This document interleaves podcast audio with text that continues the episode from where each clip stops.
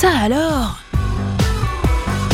Ça alors Chaque semaine, une anecdote, une histoire avec Julien Bougeot sur Sun. Salut à toutes, salut à tous. Je suis heureux de vous retrouver comme chaque lundi sur Sun pour ça alors. De l'inattendu, du surprenant et du loufoque seront comme d'habitude au programme des minutes à venir. Ça alors, saison 4, épisode 111, c'est parti. Aujourd'hui, nous sommes le 19 septembre 2022. Vous ne pourrez sans doute pas passer à côté. Non pas l'arrivée imminente de l'automne, mais bien évidemment les funérailles de la reine Elisabeth II qui vont avoir lieu à l'abbaye de Westminster à Londres. Je sais que vous avez sans doute été abreuvé de cette actualité, alors je me suis lancé un petit défi. Évoquer avec vous la reine Elisabeth II par le côté le plus insolite qui soit. La disparition de la monarque ayant eu le plus long règne du Royaume-Uni sonne immanquablement comme la fin d'un monde. Et pour s'en convaincre, voici quelques chiffres stupéfiants. La souveraine a régné pendant 70 ans, 7 mois et 2 jours et parcouru environ 1,6 million de kilomètres pour honorer l'ensemble de ses engagements. A titre de comparaison, c'est l'équivalent de 40 tours du monde effectués au niveau de l'équateur. heureusement qu'à l'époque, le bilan carbone ne prêtait pas à polémique. Sa disparition aura secoué nombre de sujets de Sa Majesté et ce même jusqu'au plus inattendu. En effet, les cinq ruches de Buckingham Palace et les deux de Clarence House ont reçu la visite de l'apiculteur royal John Chappell au lendemain de la mort de la reine, le vendredi 9 septembre 2022.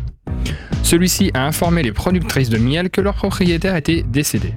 Une vraie tradition qu'il est nécessaire de respecter de façon très formelle, comme le note l'apiculteur royal. Vous frappez sur chaque ruche et vous dites Votre maîtresse est décédée, mais ne partez pas, votre maître prendra bien soin de vous. L'apiculteur a ensuite apposé des rubans noirs sur chacune des ruches afin de marquer le deuil. Car on le suspecte sans doute pas assez, mais de nombreux métiers se trouvent menacés depuis la disparition de la reine Elisabeth, puisque pas moins de 500 personnes étaient quotidiennement mobilisées pour le bon déroulé de la vie de monarque, parmi lesquelles quelques professions incongrues.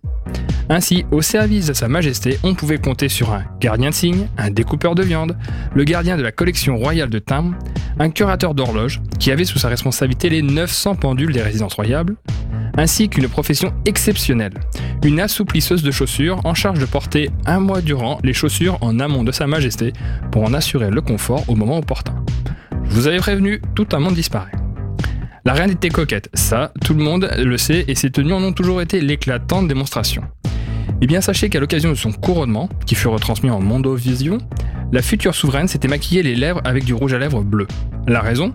Le noir et blanc de la retransmission ne permettait pas à un rouge classique de se voir convenablement à l'écran. Le bleu assurait un meilleur contraste. Car c'était aussi une facette moins connue de l'ancienne souveraine, sa capacité à maîtriser la communication et les médias.